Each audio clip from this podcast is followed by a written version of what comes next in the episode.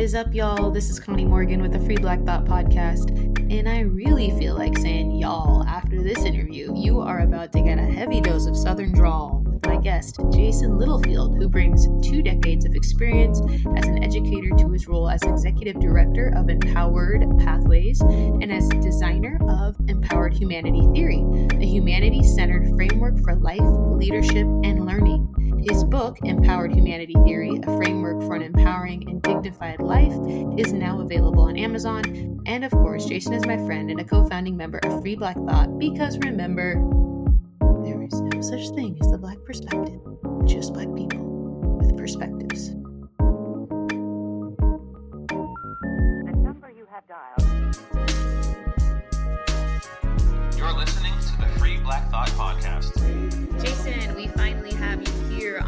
Black Thought podcast. You are a, of course, founder, co-founder of FBT, and so it's been a long time coming to have you come on. We're going to talk about your book. We're going to talk about DEI, SEL, all these things.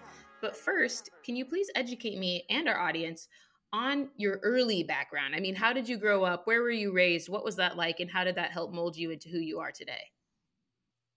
Oh goodness, uh, I appreciate you asking because those formative years uh, have definitely profoundly impacted me. I was raised in East Texas, and you can probably hear that in my voice. um, I, particular in a town called Nacogdoches. Uh, was, Nacogdoches is a small town, about thirty thousand people. I also spent time in Longview, and I actually graduated from Pine Tree High School in Longview, Texas. Uh, but my childhood, Nacogdoches was a very interesting town. It was a small town, small East Texas town, but yet there was a university. So there was always a variety and a mix of people. Hmm. And it was a very integrated, uh, quote unquote, diverse town. And my friendships have been with black people, Hispanic people, white people.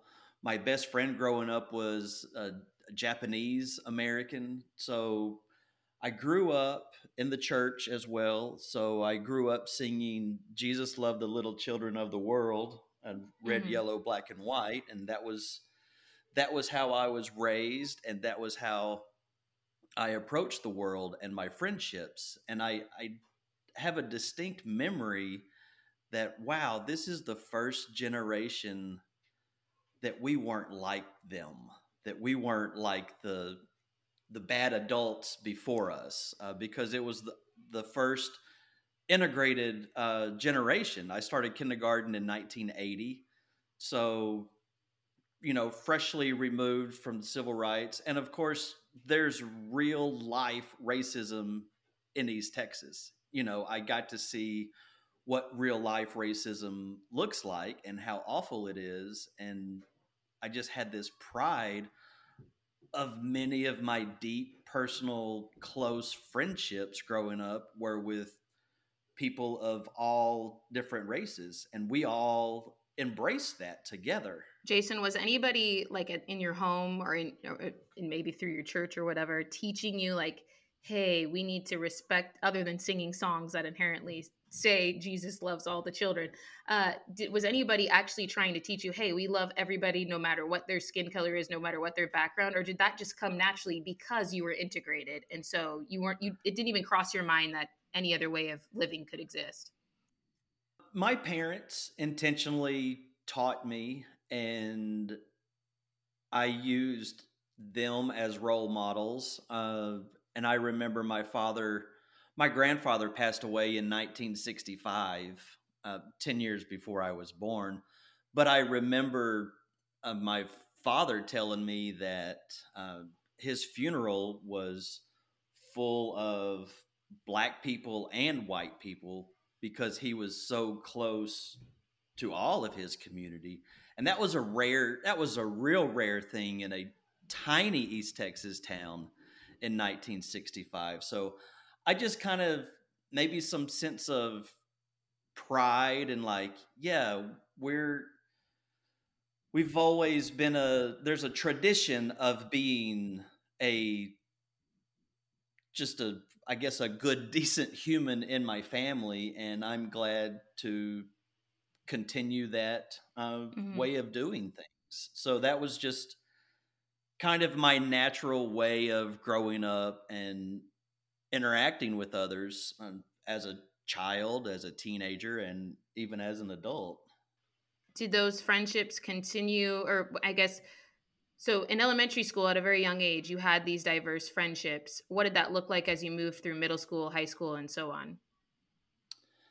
As I moved through middle and high school, a lot of them became even closer. And I think that that's because athletics was involved. Hmm. So just going through that, you know, really strenuous and close knit process together because athletics, it creates an environment where people really can connect strongly with each other. So I think that those relationships through formed through sport uh, really helped solidify some of those relationships. And uh, so, what did you, when you were finishing up high school, what did you know is next, or what? I you're obviously you're in education now. Did you know that at a young age that's what you wanted to do? What were you looking at as you were graduating from high school?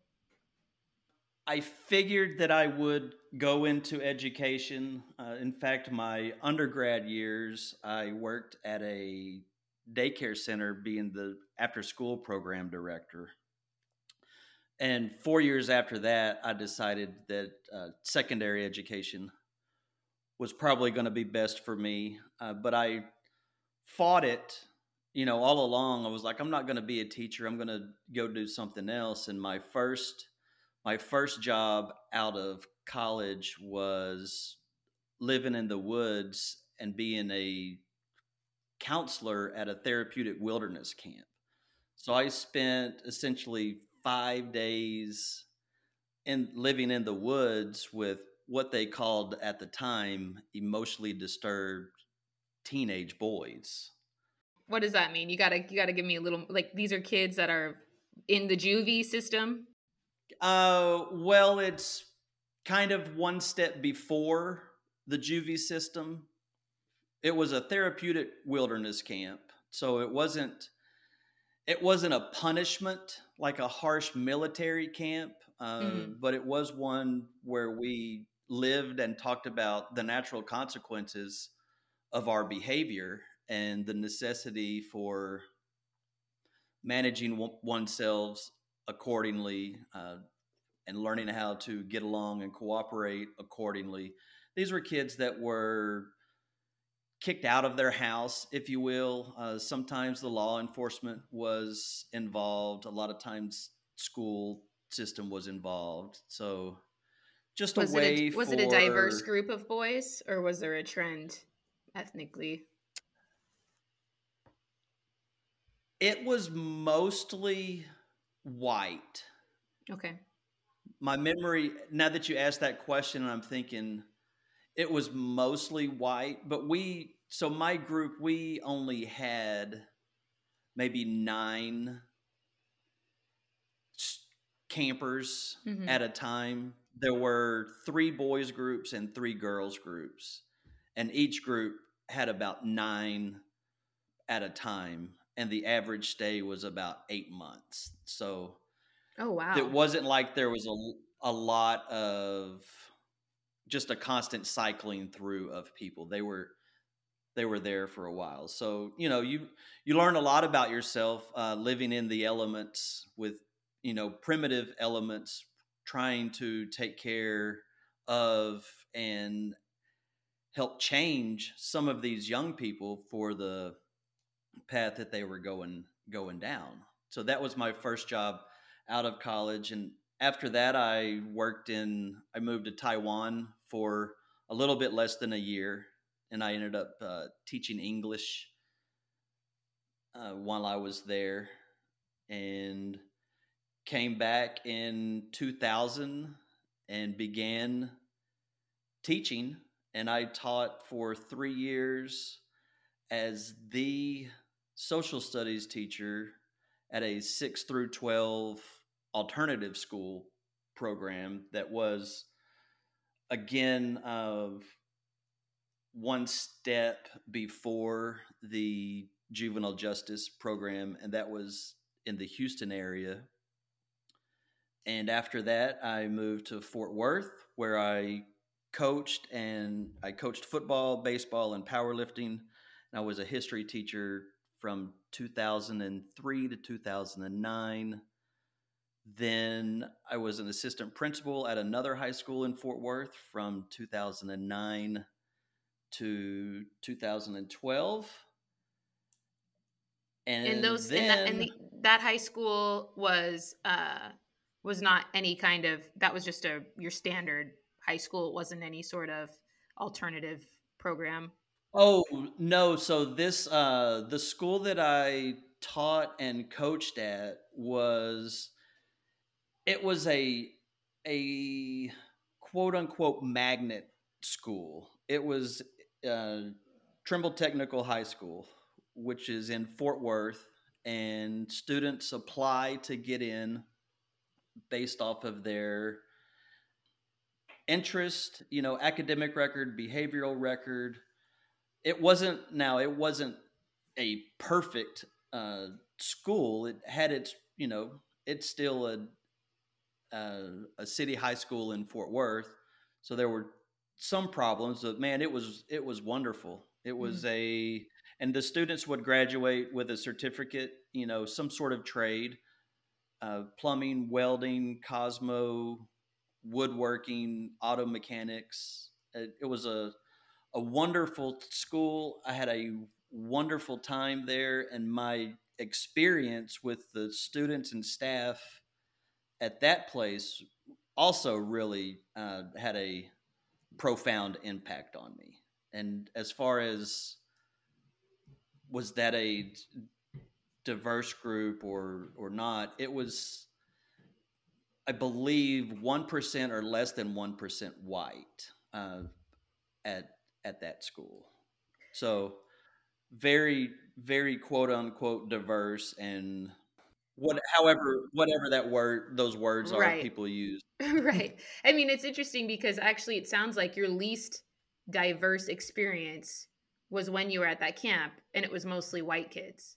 Mm-hmm. But it was you could, but it wasn't a good thing, right? Like th- this wasn't this, like you said, this was kind of the step before getting going to juvie or whatever. So um, these were the the bad kids. I'm using people won't be able to see, but I'm using square scare quotes that you were working with. That was the least diverse group. And as you moved through and you taught it in a more as your journey led you to kind of a more elite, I guess I would say, institution, there weren't white, there wasn't very many white kids. Right, right. Yeah, that's uh that's a good that's a good point. And I'm, that's, I'm that's that's very interesting. Talking about how your you know how your experiences you know form your viewpoints when all of a sudden this the idea of black people are victims or minorities are victims and white people hold all the power you know directly from your own experience like hey i've seen kids of all different backgrounds doing well and doing poorly. And in fact just anecdotally on your based on your experience the narrative that you could you could i'm not saying you do think this but the narrative you could write in your own head is that it's the other way around.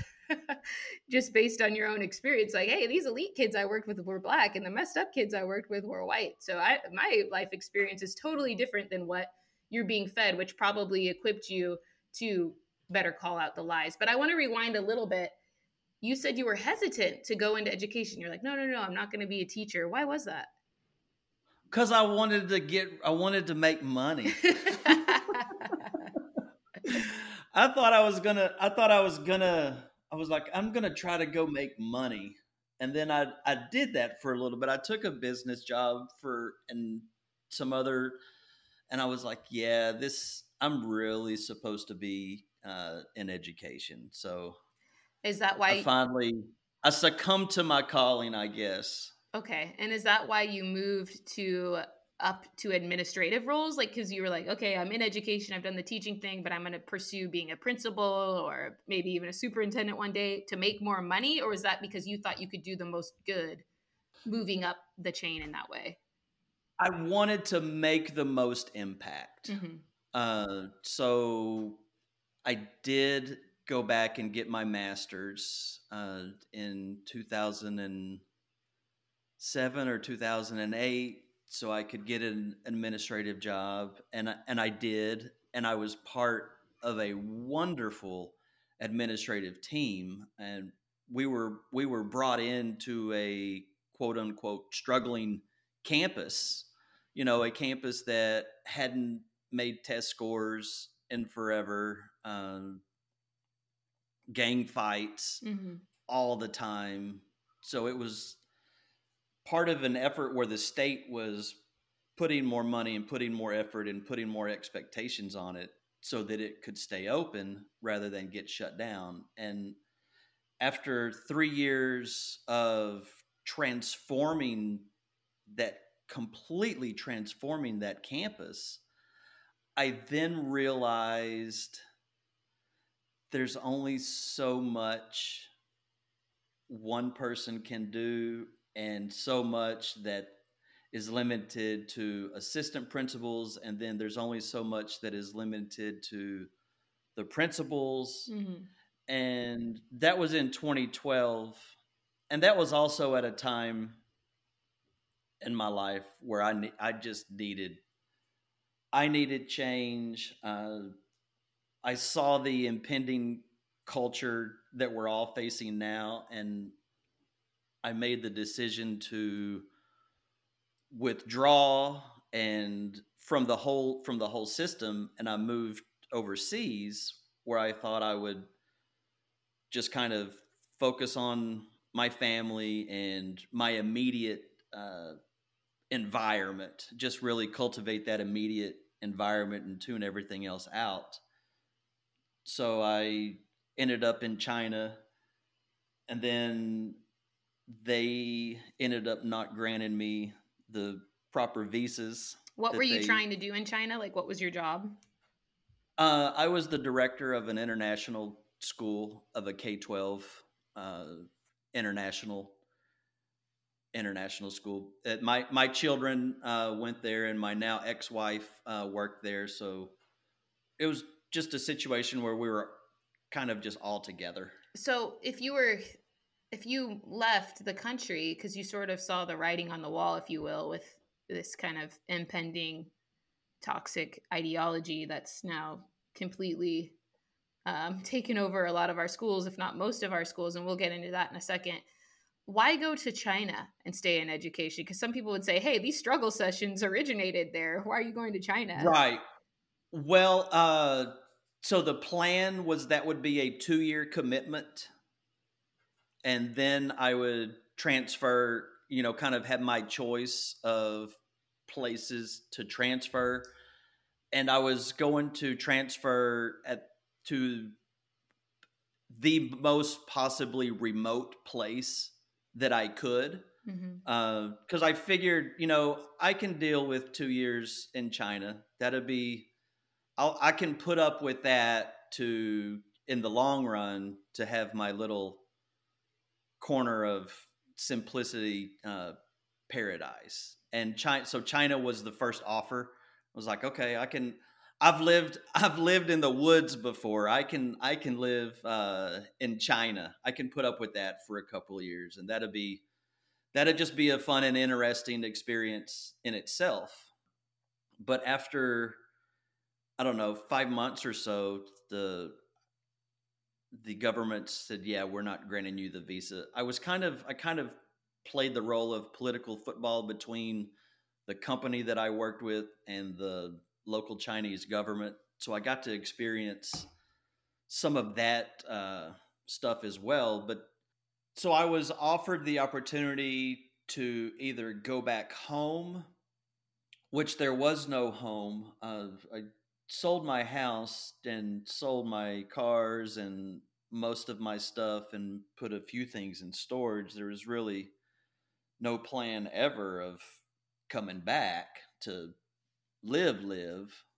Either do come back to the United States or transfer to Benin, Africa and I instantly chose Benin, I knew that was one of the kind of isolated, small places uh, that would be good. And I got to see the sun every day. Uh, living in China, where I was for those five months or so, there was never more of uh, three days straight of seeing the sunshine. You know, Benin is a very tiny West African country uh, between Nigeria and Togo. And I was uh, right there in, in Cotonou, which is a, a coastal city. Uh, in fact, it was so the beaches there were part of the original slave trade. So that's where those waters are. And we used to go to the beach every Sunday, and it's not like they were pretty beaches uh, or safe as far as just the water and the currents. Uh, very dangerous waters there, so it's not not a playful really beach, but we did go there every Sunday, and I would think about how that beach, uh, just the awful stories uh, that took place on those ships, and just how that impacted our world and just our whole human history. You know, was that was a very profound uh, place, and I would look out, and my children were playing with native Benin children. You know, you have these they they're not even speaking the same language, but they are playing in the water and having fun and so I was while watching that take place on the beach, I realized, you know, the the horrible and tragic histories that took place there as well. So my time there was very, you know, it had a it had a profound impact on me uh, for sure. I had I developed a couple of really close relationships, and I ended up leaving that situation. Once again, oddly enough, I was some sort of political football this time between the company I was with and the U.S. embassy that was there in in Cotonou. So that situation ended, and lo and behold, I was I'm obviously back in the in the United States, and so so basically you you could have stayed as a teacher, but you weren't going to be given the director role. Uh, yeah, yeah, and which was you know quite a significant change and you know after situation in China with the Chinese government and then the situation with I guess the US government if if you will uh, with the Benin embassy and just so many uncertainties I still you know my my role was still father uh, and my children at the time were kindergarten uh, second grade fourth grade and fifth grade. So made made the decision that it was probably t- time to just come on home uh, get some consistency and kind of regroup uh, my I call it my uh, Swiss Family Robinson ad- adventure pursuing uh, just was not that was not what was meant to be. Uh, but I'm glad that I did pursue that because it I think it was necessary for me to live in China, uh, to live in Benin, and to experience all of that and to also personally experience that you know no matter how far you run and no matter how much you think uh, you've got things planned out it, it's typically not going to go that way and it's how you respond to those things that makes all the difference in the world Okay, so you, you pack up your family. Things there were some good lessons learned, but things didn't turn out totally how you thought they they would. You go back to America. What's next? um well one of the so before i left benin i had you know and i realized hey i'm i'm moving back. Um, this you know it just didn't pan out blah blah blah. I took a moment and i said okay. You know i did the thing where i talked to myself in the mirror. It- it just kind of like all right jason what do you what do you want to do now? I mean because i stepped away from public school leadership uh, i was to pursue an international career now i was forced to i don't want to use the word reinvent but you know do something else again and th- and this time i had the whole kind of world as my choice and what do i want to do so Mhm. I just kind of listed out, you know, a few things. I said I want to work in this, you know, a specific type of environment with specific type of people doing a specific type of work. You know, just basically listed out my utopia of Yeah. professional endeavor. And so I end up coming back. I spend a year in the in the classroom, uh, just trying to get resettled in the country and get back on back on our feet that way because that's that's quite a process. And then in 2014, the following year, I became a social and emotional learning specialist in Austin. Was that a certificate And- or something that you had to get first?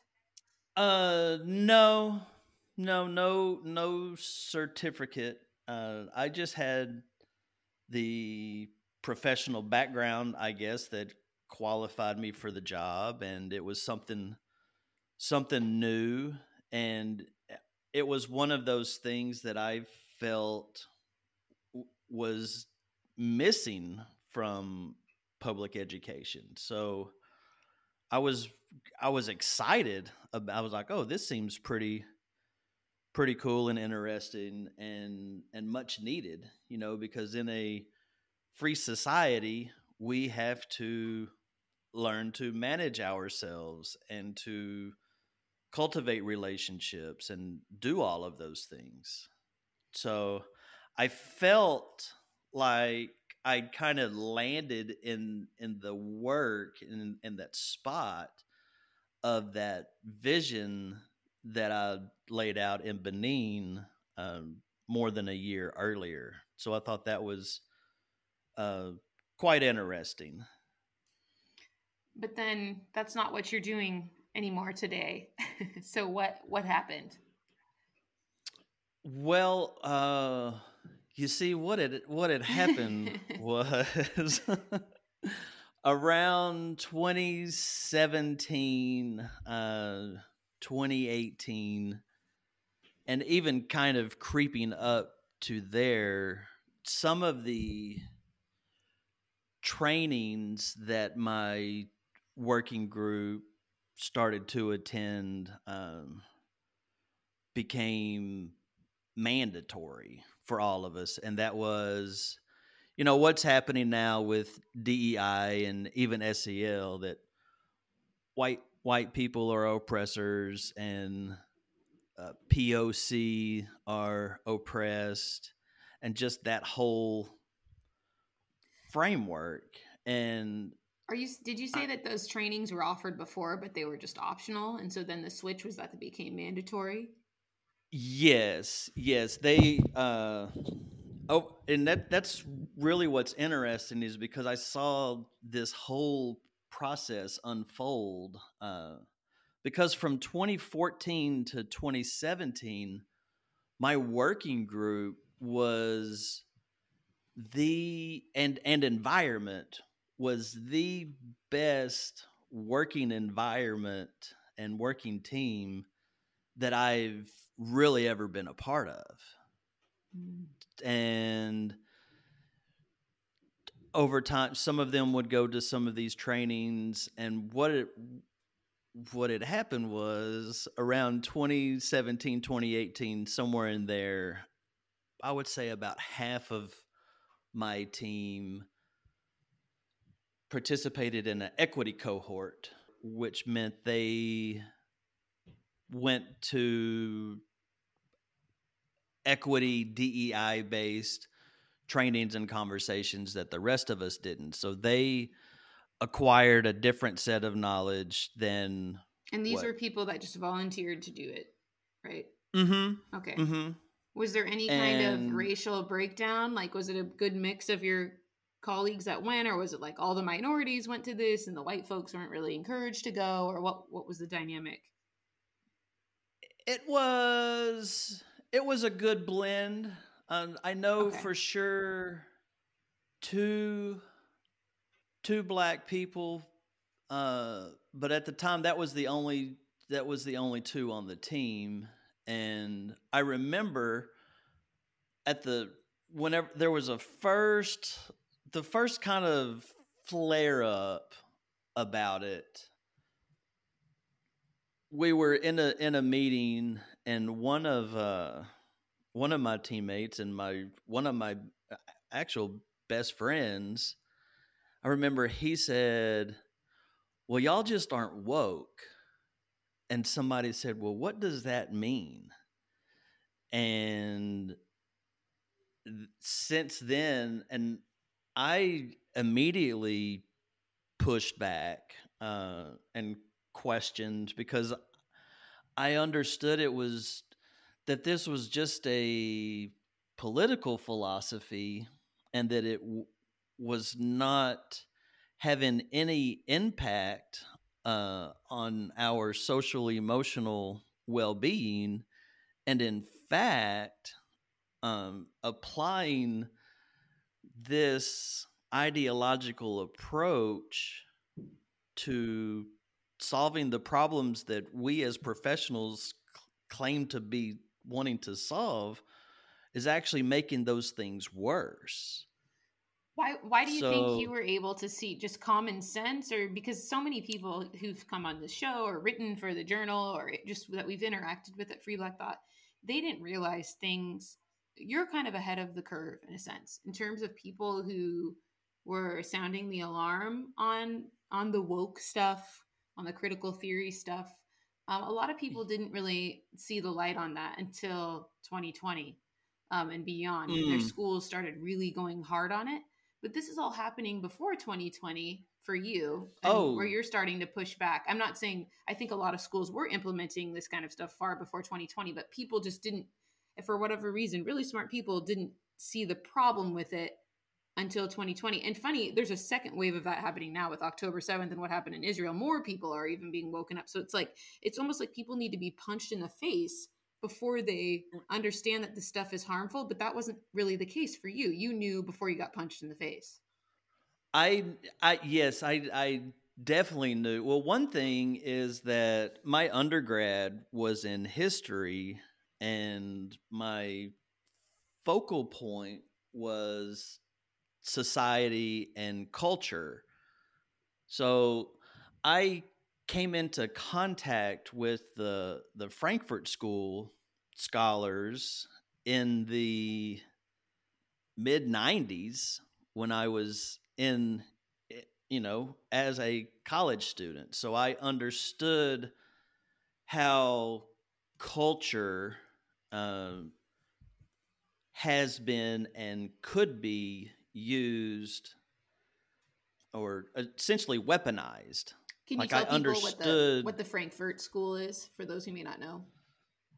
those are uh, Max Horkheimer, Marcu- Marcuse, uh, and a lot of the essentially neo Marxist scholars that were kind of frustrated with why didn't revolution happen in in Germany? Uh, why wasn't there a unified proletariat uh, Bolshevik revolution. So they figured out that maybe it's not about ch- changing things through force, but changing things through the the culture. Right. So and the- they yep. one of the things was you know this the extreme identity politics that we have now was a Frankfurt School idea. Uh, solving complex issues with critical theory that is a Frankfurt School idea. So right. So Frankfurt School is a school of thought in sociology, Mhm. critical philosophy, um, where you apply Marxism basically to interdisciplinary social theories, and then that that manifests in the and- culture. and nowadays somehow they're consi- they're considered uh, i guess either conspiracy theory theorist or anti-semitic when you talk about them but i just understand their words and their ideas and understand that that's the way that society is organizing itself and institutionalizing itself right now. And doing so is actually impairing our psychological, our social emotional well being. You know, rather, Would Frankfurt School be a synonym basically for critical theory? Uh, that would be basically the think tank that it came out of. hmm That would be a good way to to explain it. Okay. Okay, so you you I kind of cut you off there off there. I apologize. You you you know this because of your studies of history. You're raising Mhm. raising a flag. Uh Yeah, and then did people because most people like I said haven't been punched in the face with the stuff just kind of laugh at you and say, "Oh, Jason, you silly guy." Uh, when I first questioned it uh, with my SEL team, or yeah. yep. hmm oh, I remember the first time I sat down with somebody to discuss this. I, they yelled at me. Three times. Was this a friend? And- Somebody who was previously like, I mean, a colleague, but a friend? Yes, both. Mhm. both, but yelled at me three times and told told me that I needed counseling twice. Simply because you questioned. All you did was say, "Hey, I don't know that this is the way we want to be moving." Yes, and I Mhm. was like, "Oh, wow.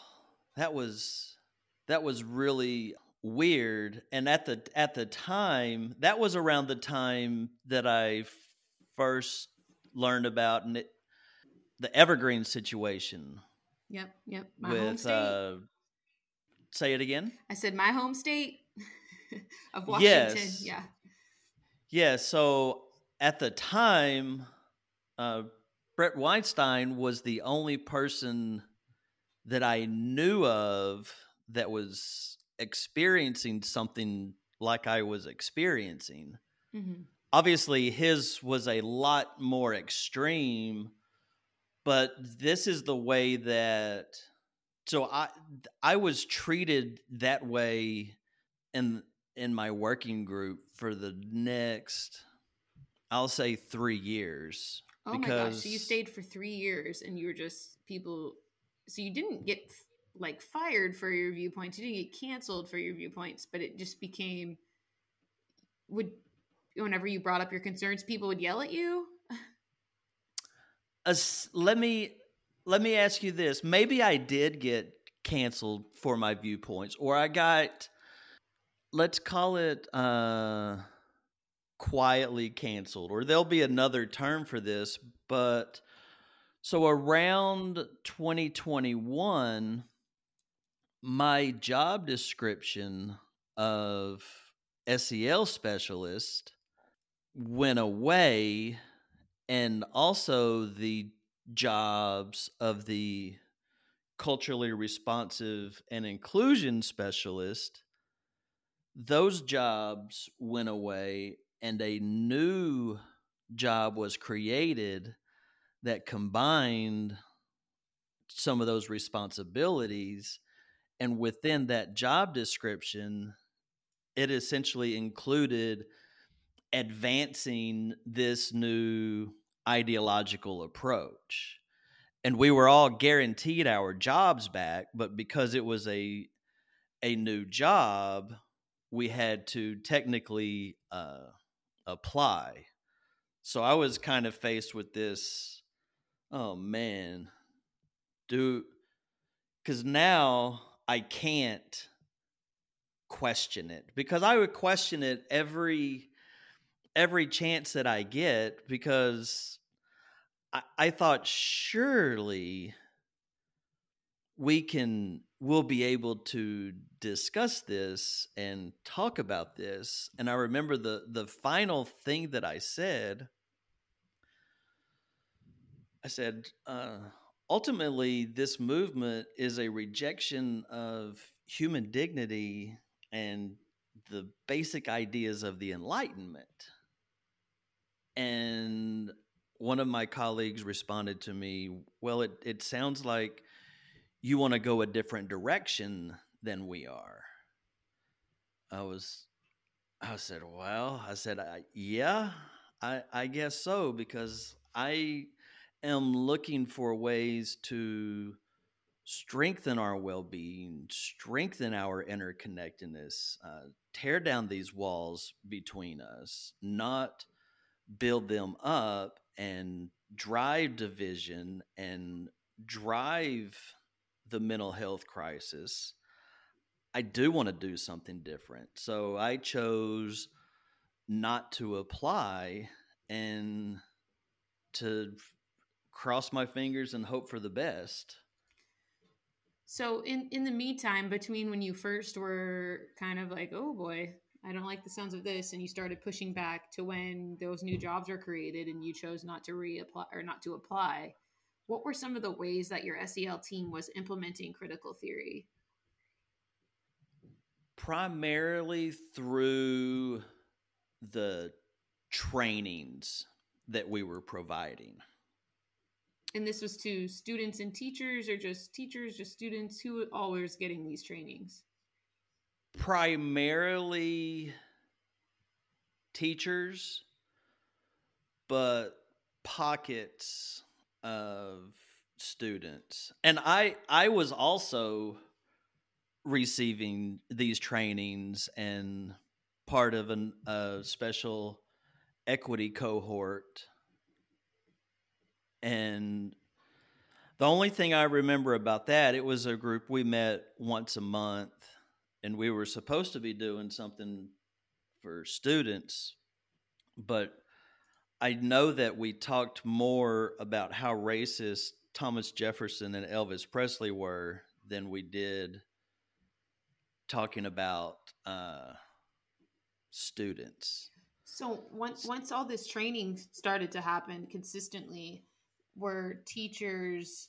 I mean, what did you see change at the school? Like in the ways that teachers started teaching you know the teachers were getting this training and then i'm assuming they were passing it along to their students in some way did you see any changes even if it's just like different posters started to go up or different books started to get removed from the curricula because they were quote unquote racist or whatever we couldn't talk about thomas jefferson anymore or what i don't know what, do you know of any of those examples uh the biggest and broadest and most impactful example was a teach- teaching styles that were basically the bigotry of low expectations mm-hmm. uh, of not of white teachers not holding quote unquote POC students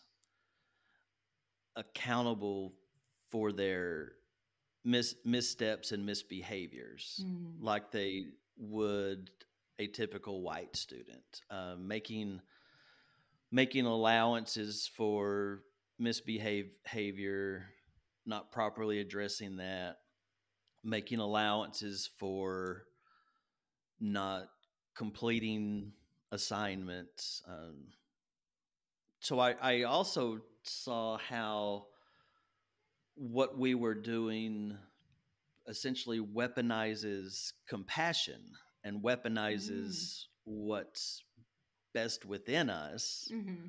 And it's doing it for this collectivist political goal rather than what's best for human beings and human relations.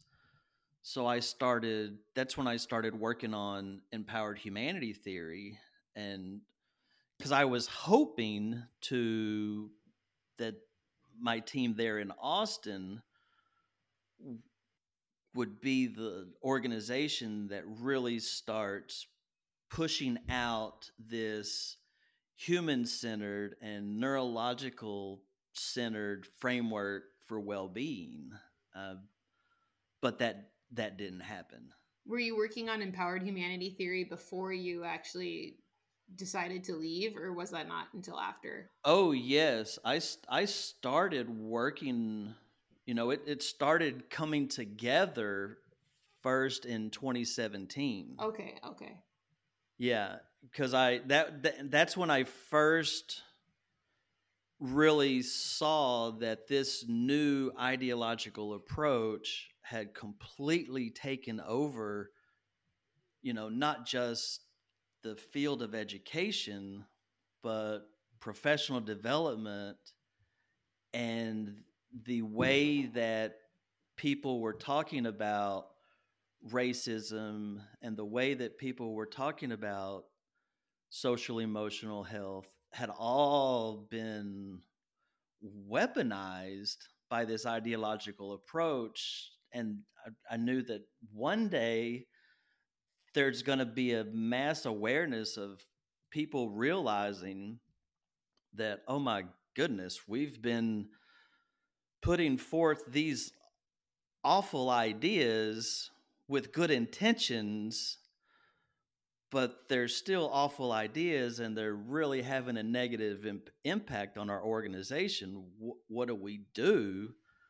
I wanted to be there to provide a service to those schools and those organizations to shift gears uh, and really put forth an idea and attitudes and practices that cultivate what's inherently good within all people and mitigate those barbaric tendencies that are unfortunately also within all people. So, uh, since you had started working on this in 2017, did you actually shop it around to your group and show it to them um, before you left, or was it not kind of finalized? You didn't have your final draft sort of created yet, and so they didn't get to see it?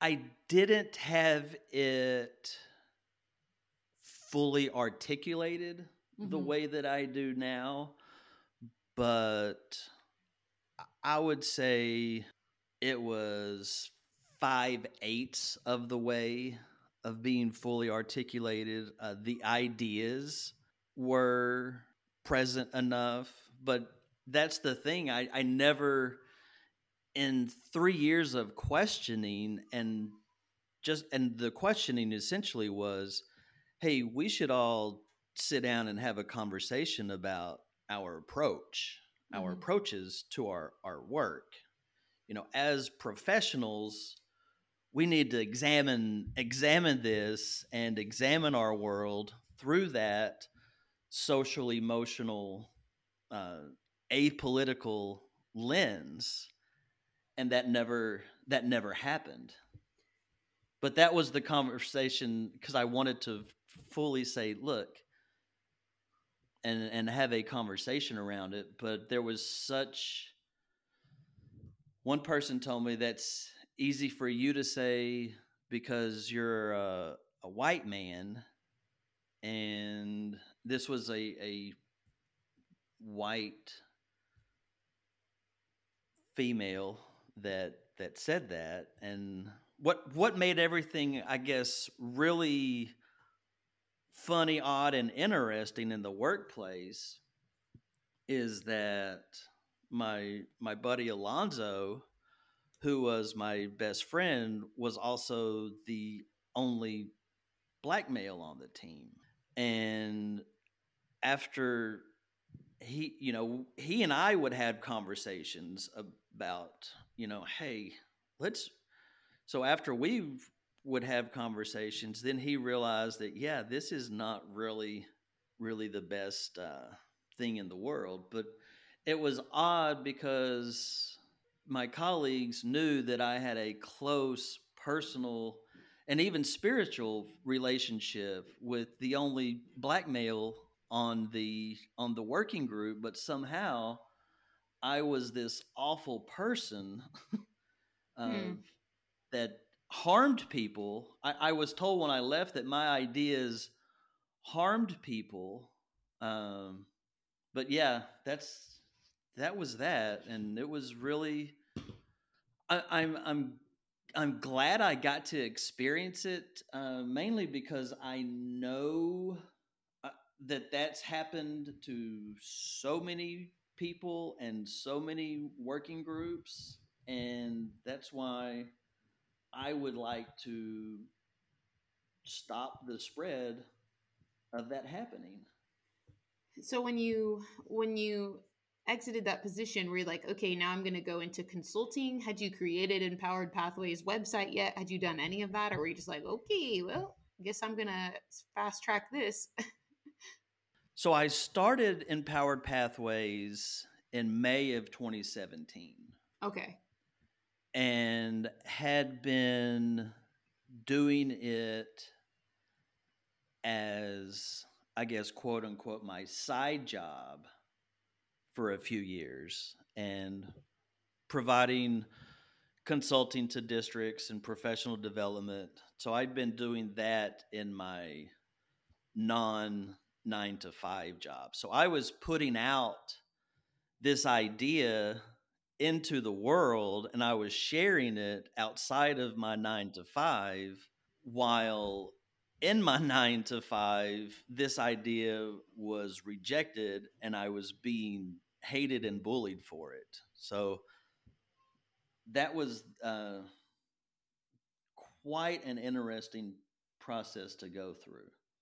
Can you talk about the connection between SEL and DEI? Like, is it possible? Are there people doing SEL without it being intertwined with DEI?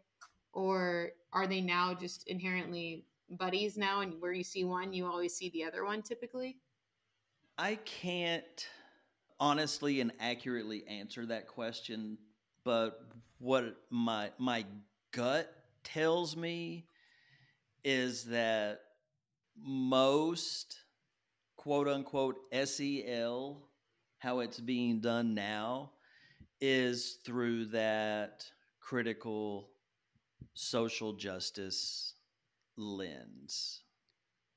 Uh, because that is the lens and framework that CASEL, which is the national SEL organization, that's the approach that they took. So just just like my local team really like officially made that switch around 2001 CASEL's definition of SEL changed in December of 2020. So, most likely, the types of social emotional learning programs and platforms out there right now are rooted in the collectivist political philosophy as its basis rather than okay how do we make things better for people and their relationships as their basis Okay, well, how is empowered humanity theory different? Tell us about it. What's what is the different approach you're taking, and then explain too, like empowered pathways versus empowered humanity theory. So if people want to look you up and see the type of work you're doing, they know which ones. What does pathways mean? What does empowered humanity theory mean? Sure thing. Uh, so, Empowered Pathways is the name of my 501c3 and I named it that the pathways there is a reference to the the neural pathways in our in our brain. Mm-hmm. And empowered humanity theory is the overall idea that I have. It's a collection of three attitudes and three pathways of practice that should a person intentionally and frequently engage in these specific uh, pathways of practice and develop these specific attitudes, they will develop the neural pathways of personal empowerment. Uh, and to kind of touch on that, because I look at the work of Richie Davidson, who is the director for the Center for Healthy Minds, and his team has identified four neuroscientifically validated constituents of well-being in the brain and they are resilience uh, outlook mainly a positive outlook attention and generosity. And what i noticed is that whenever people engage in contemporary dei practices they are engaging in practices that do not strengthen those areas of the brain. Mm-hmm. So that's one of the things that's contributing to the mental health crisis. That's how I kind of have pinpointed hey, a major source of our mental health crisis is just this basic way we are approaching life and each other. So, empowered humanity theory is the practices that actually strengthen the resilience constituent, the outlook, attention, and generosity. What are some of those methods? I mean, you've you've also written a book, so feel free to to plug that. And you know, people can buy your book, read it, and learn more about how to implement this into their life. But can you give us the the spark notes? Sure thing. So one of the first attitude that I talk about developing is a valued centered identity. You know, reject this notion of I am who I am based off of my skin color, my sex, the way that I pursue romantic love, etc., the way I vote, et cetera, et cetera. I am who I am based off of my chosen core values. So have you know one to ten uh, core values that that guide the way that you think about yourself, the way that you think about the people you encounter, and the the values that guide your behavior. So, really be who you are based off of your values. And I really leaned into that during my last few years as an SEL specialist because my values were dignity, integrity, and humor.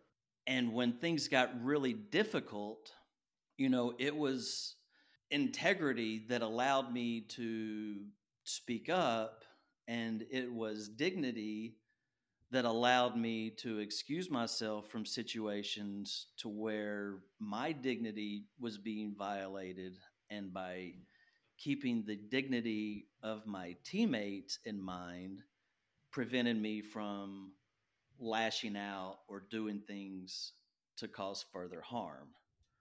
Leaning into your chosen core values as a as a compass to guide you through this crazy thing called life rather than some assigned stereotype. What if your value is that your identity is totally wrapped up in the color of your skin? Well, then I if somebody if somebody told me that, I would I would love to ask, you know, what what does that mean? And if somebody, you know, if somebody has a self selected core value of, of hate, well, you know, in in a free world, you are going to have people that self select hate, unfortunately. Mm-hmm.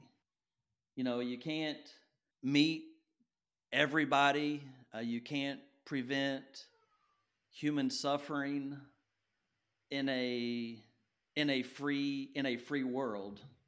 So what we have to do is we have to figure out how do we increase our odds of being successful together and to be able to live as freely as possible together. And that, I guess, is kind of leans into another empowered humanity theory attitude, and that is to see each other through a, a dignity lens. You know, the the social justice world and the United Nations and all of these people talk about dignity and human dignity, but the way that they push dignity through this ideological lens is, in fact, a dignity violation. Uh, because when you separate yourself from others, that in itself is a violation of dignity. And then to add to that, whenever you label an individual and an entire group of people either oppressed or oppressors, that's also a violation of human dignity.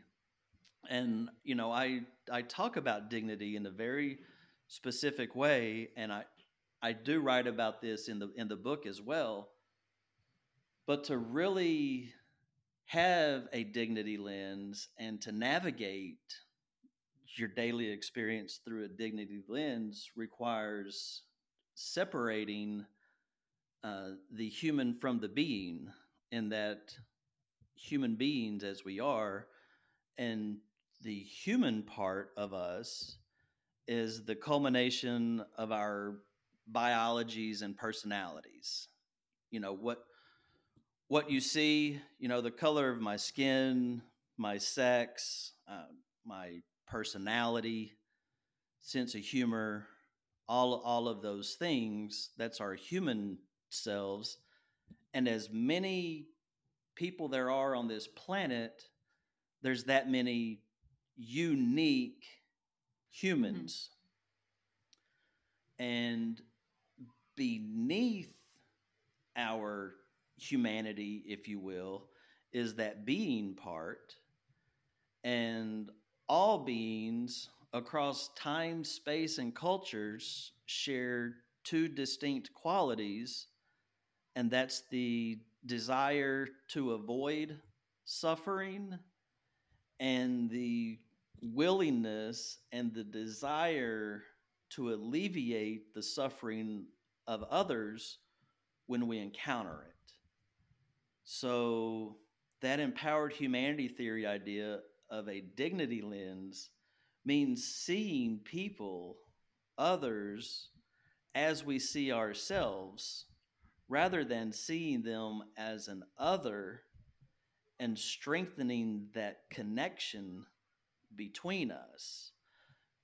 Um, because whenever we do that, we are actually decreasing the innate human capacities for prejudice, aggression, and cruelty. So, by practicing that dignity lens and engage, engaging in practices that celebrate our common humanity, we actually decrease our capacities for prejudice, where, and that's the place where racism and sexism and all the isms and bigotries come from. So that's the, you know, that's another way that empowered humanity theory is is different from what contemporary DEI and social justice does is it prioritizes othering.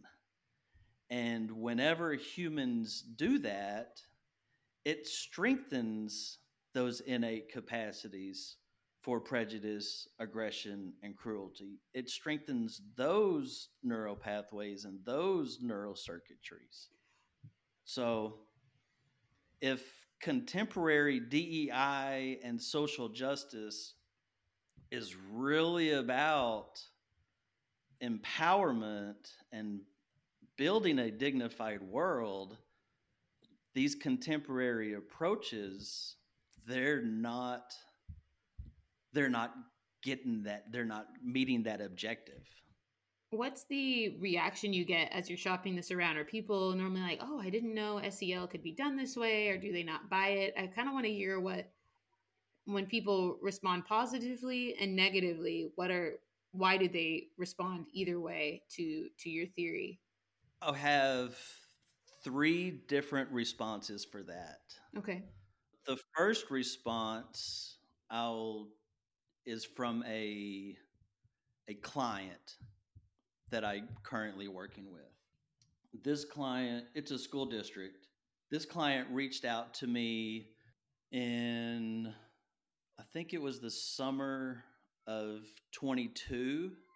They said, "Can you come in and do a two-day workshop for our SEL leadership team?" Because they like my approach. My approach focuses on the adults and training and equipping the adults. I don't have a package, a prepackaged curriculum that I impose on on children. Um, my approach is to really take care of of the teachers and give them give them things. So anyway, I was brought in to do this two day workshop in 2022, and the morning of the second day, my contact came to me and said, "Hey, we love this. Uh, we found some other." other budgets can you come back and train the assistant principals counselors and social workers i was like yes absolutely every time i go that go back i get a a different request and for the past year i've been working with a principal and leadership team on really transforming the climate and culture of the school. And that principal told me this past summer, he said, after meeting with them and planning and sharing empowered humanity theory, said that that was the most beneficial time he'd ever spent with a consultant. And I'm still working with that campus, and I'm now beginning another project with the same client about using empowered humanity theory as a coaching tool for groups of teachers and individual teachers addressing the issue of teacher burnout. Hmm, okay. So, from a professional standpoint, I'm getting a a wonderful uh, response because it's we're now entering the second year of of working with this client that originally asked me to come in and spend two mm-hmm. days, mm-hmm.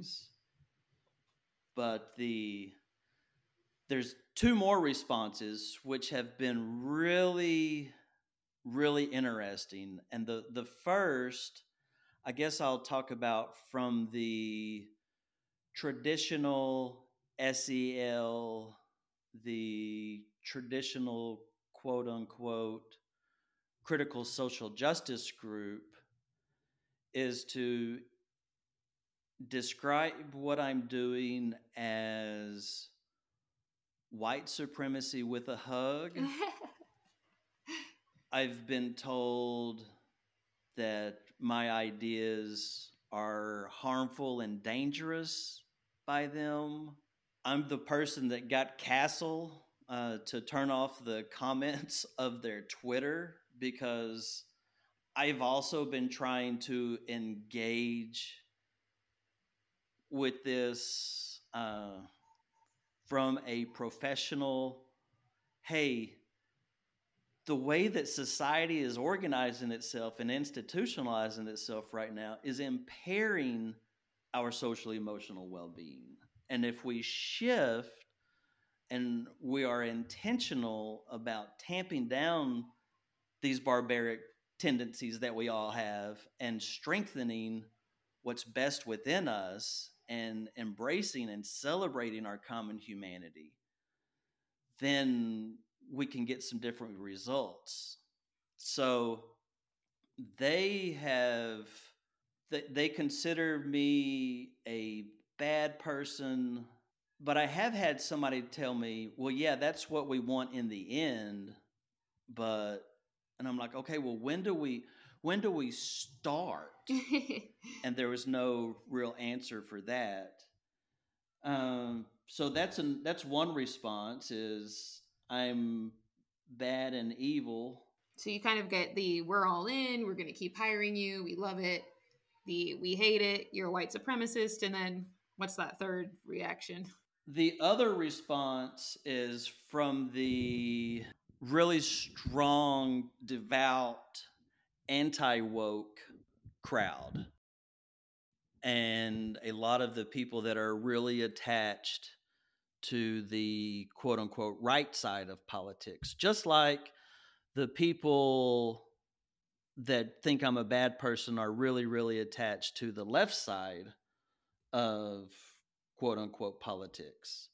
So I get the, in, in fact, there's one, there's a fairly large organization that last week decided to run my name through the mud with a series of personal attacks and totally misrepresenting my work.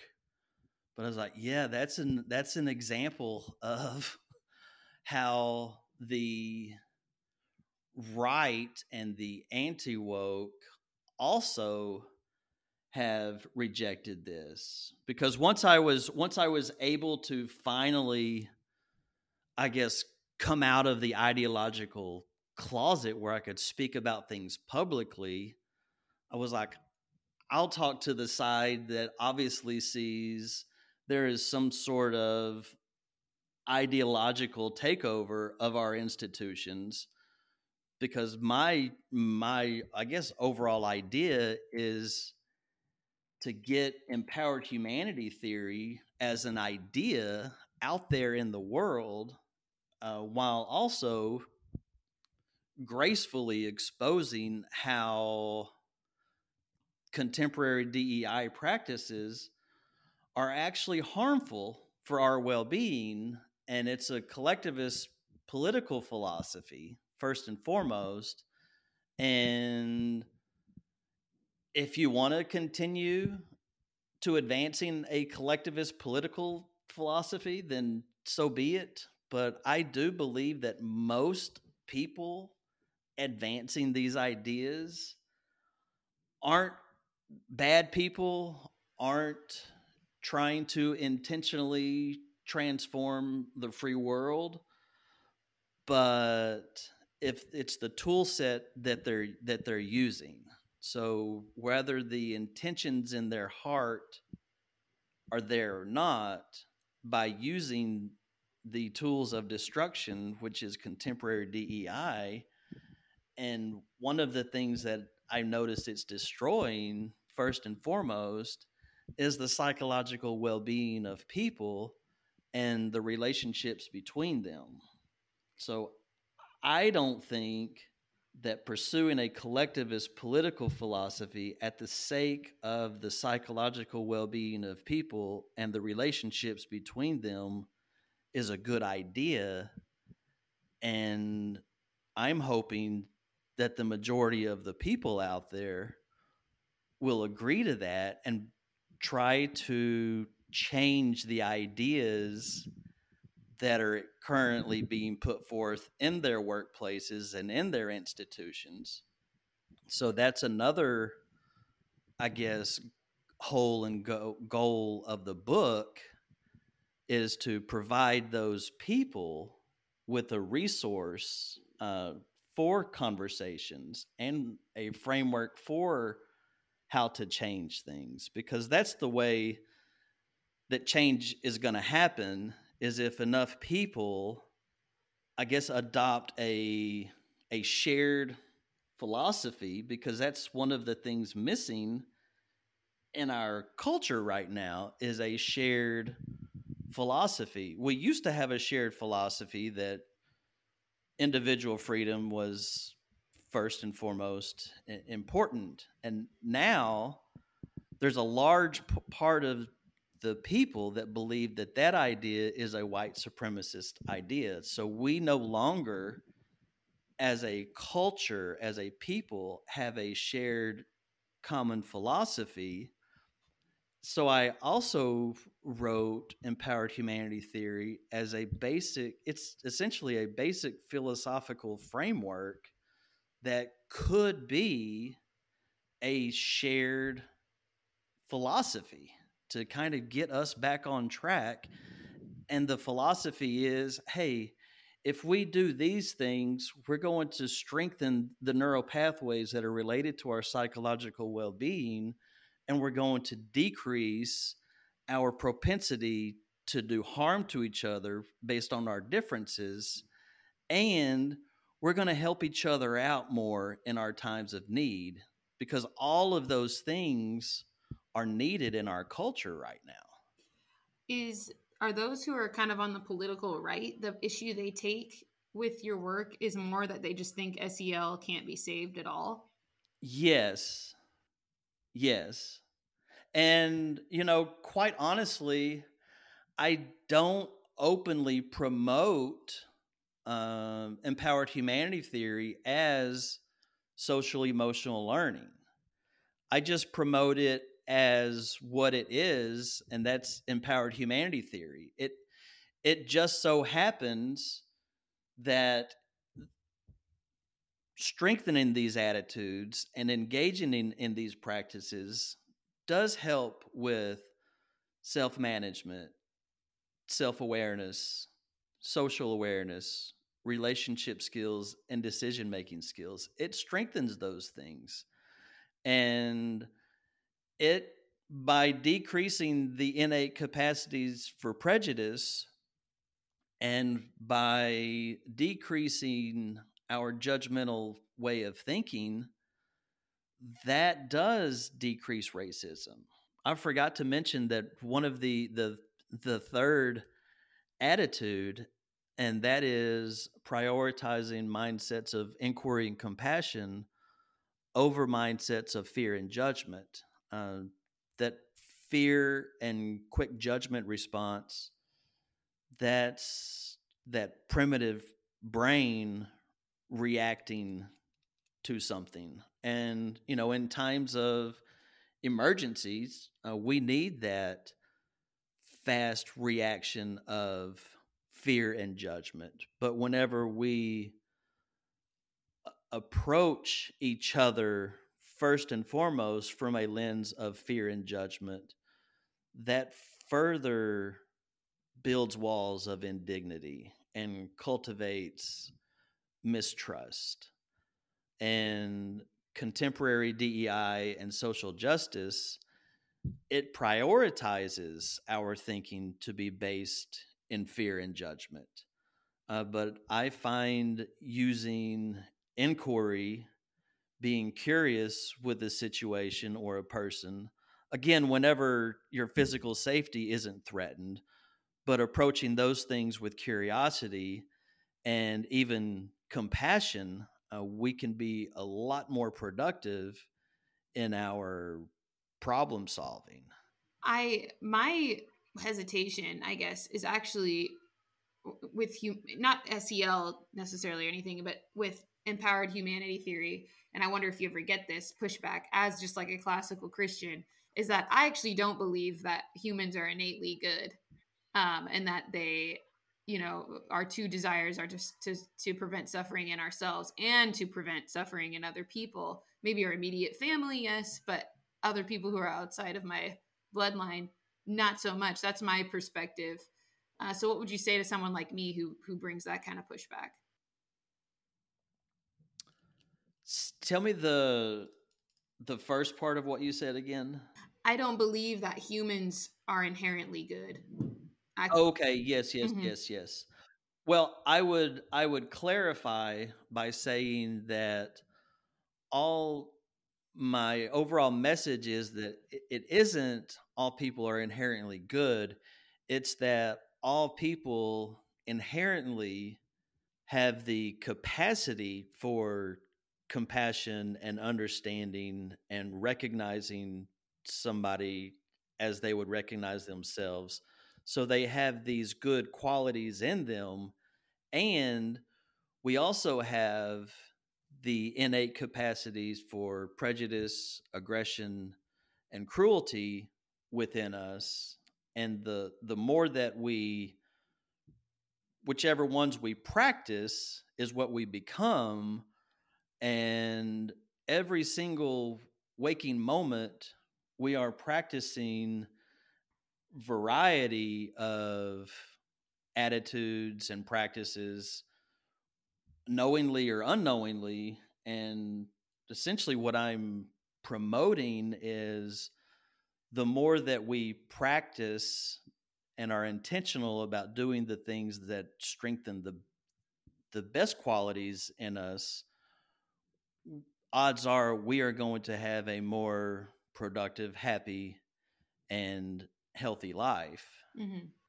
and i would also say that if you look if you look at the attitudes and practices of empowered humanity theory closely you'll notice some elements uh, that may register with your Christian belief. Uh, whenever a lot of the reaction and response I've given when I've talked, people will come up to me afterwards and kind of whisper like, "Hey, are you a Christian?" Uh, I've heard, "Hey, are you are you a Buddhist?" Uh, I've had somebody like, "Hey, have you heard of cognitive based therapy?" So, really, what I'm promoting is just the simple idea of, "Hey, if we will do the things that strengthen what's best within us."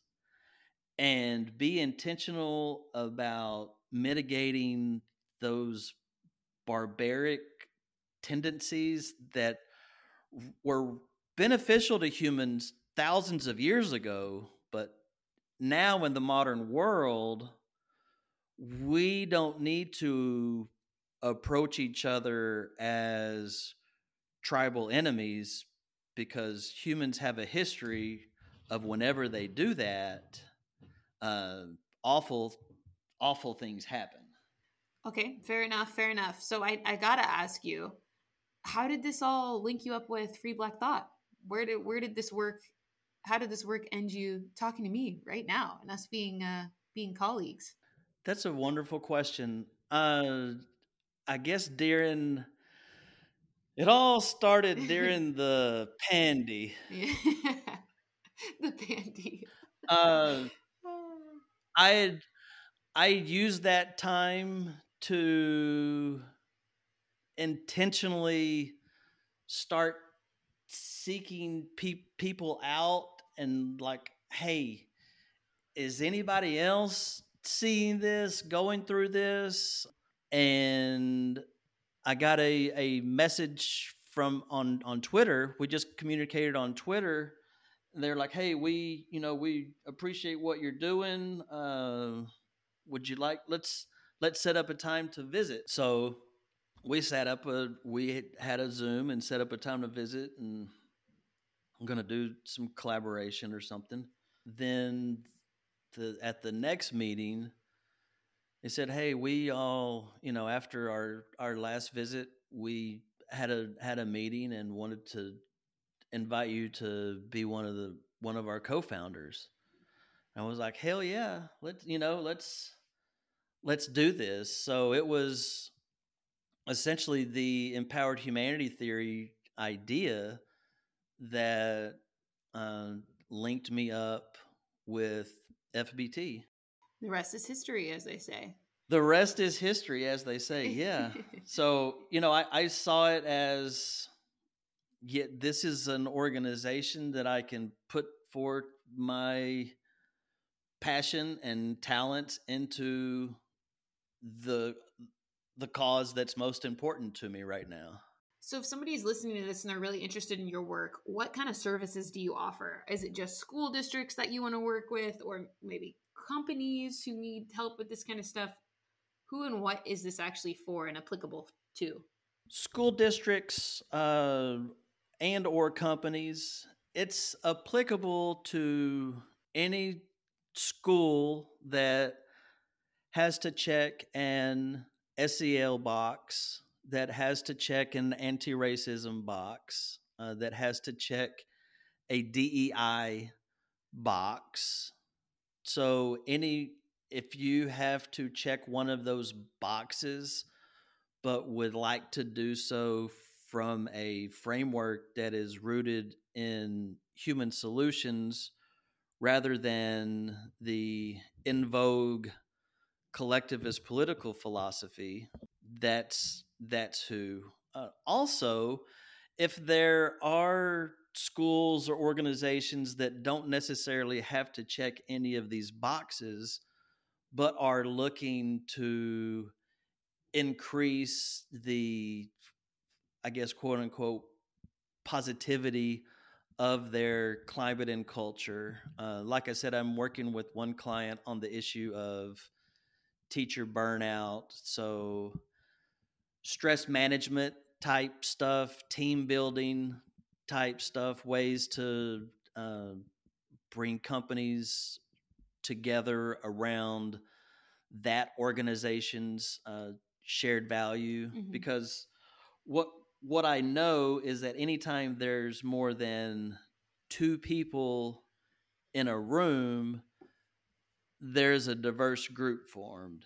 And the more people that are added to that room or group, and the longer that group spends with each other, the likelihood for conflict increases. So, by having a shared philosophy and working under a shared set of values, um, companies and organizations and schools actually will mitigate the amount of harm that's done and the intensity and severity of the harm as well. So, just really uh, those groups that want to increase, you know, their their working group relationships, the working group environment, all of all of that stuff do you think and this is going to be my final question before we get into the speed round and then you'll be able to share your final thoughts but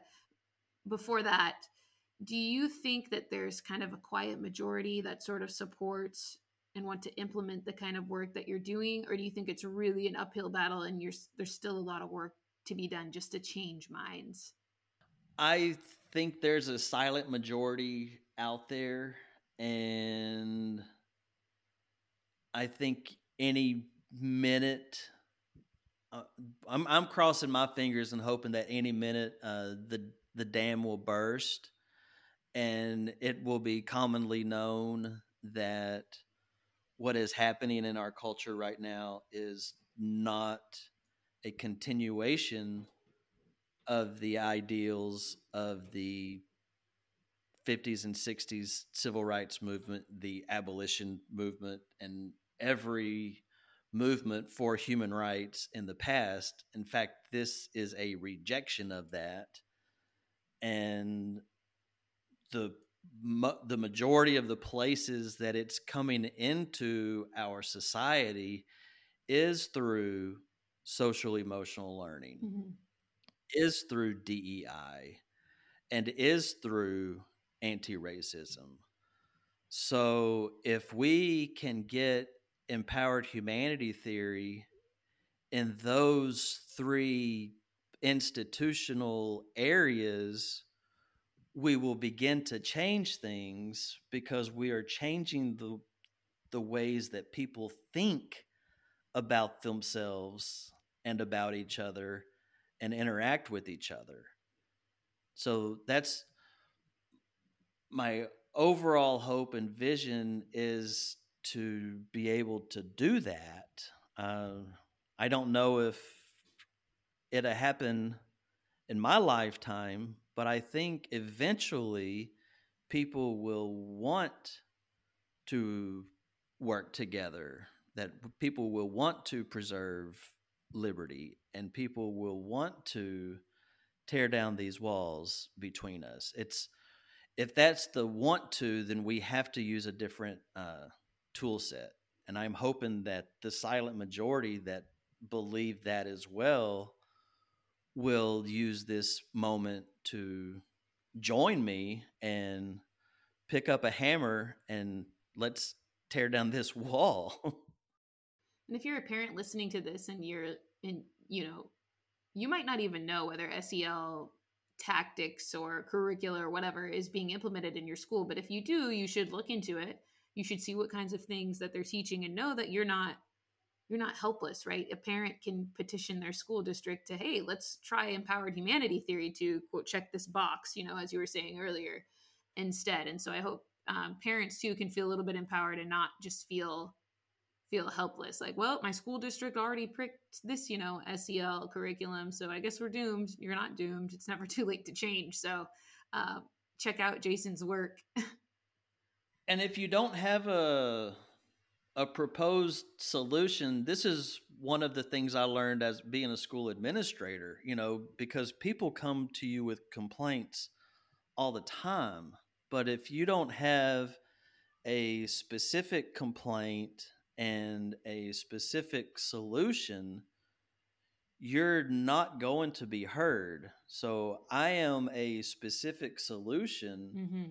to the problem that the anti SEL lobby hates.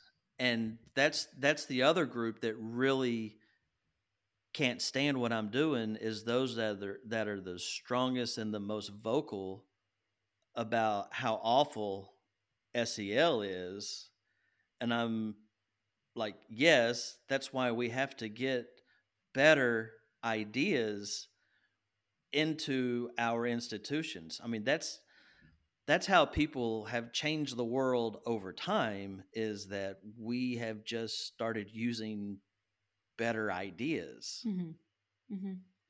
Exactly. Okay, so that's a good good stopping point before we get into our quickfire uh, speed round questions, and then after this, uh, Jason, you'll be given the floor once more to give us your final thoughts. Might want to plug your book there a little bit too, um, and then we'll close it out. Are you ready for your speed round? I'm ready. Okay, number one, what is the tastiest style of cheese? The tastiest style of cheese? Yeah, type of cheese. Oh my God. I, see, cheese is my love language, so this is going to be a really difficult question. Sometimes mm. I need a funky, nasty gorgonzola. Sometimes I need a sweet brie, a sharp cheddar. I, I, I, uh, as a non-binary cheese lover, I can't accurately answer that question. But that's one of the best answers we've ever gotten. Okay, do you celebrate Juneteenth? I do actually, and I think so. I celebrate it more as a Texan holiday, Right. and what what a what a cool and unique uh, thing about Texas and being being a free Texan. Yeah. Uh, so, but now it's become you know it's more of a national thing. So, but yeah, I've always associated it with a with a special as a special Texas holiday. hmm How many times have you been in love? Oh, maybe zero. Ooh, that's sad. uh, Maybe one, and perhaps two. I don't really I don't really know. Currently, I am uh, without that situation, but I do have a wonderful dog. Is it racist to seek out a black person to befriend so that you can have a black friend? If the intention is to so I can have a black friend, yes.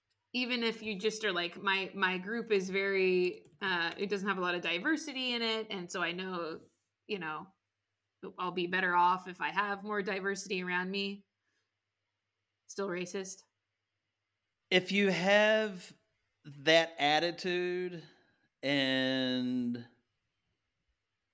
I guess as you are going to concerts or sport, whatever events and things you like, and you're like, okay, so this dude, I've I've never meticulously sought people out. Maybe that explains that love question too. Hmm. Uh, I don't know, but if if you're, I think if you're like, I need a black friend, and I'm gonna choose you, and you don't really click, uh, yeah, that's weird. Do you think you could kill a person in self defense? Yes, Who is the most underrated black intellectual?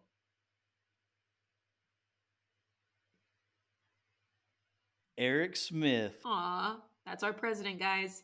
President of BT. Yep, Is cultural appropriation a good or bad thing? I'm gonna say I'm gonna say both. If it's done as a mockery, that is bad. If it is done to enhance or to create something new, I think it's wonderful. Uh, for the example, the combination of Ethiopian and Texas Yeah. barbecue Mm-hmm. uh, you know, really using aspects of culture to honor people. That's that's not that's not a bad thing at all. Is naming a sports team the Redskins wrong? No, MLK or Malcolm X? MLK. Is kneeling during the national anthem an appropriate form of protest?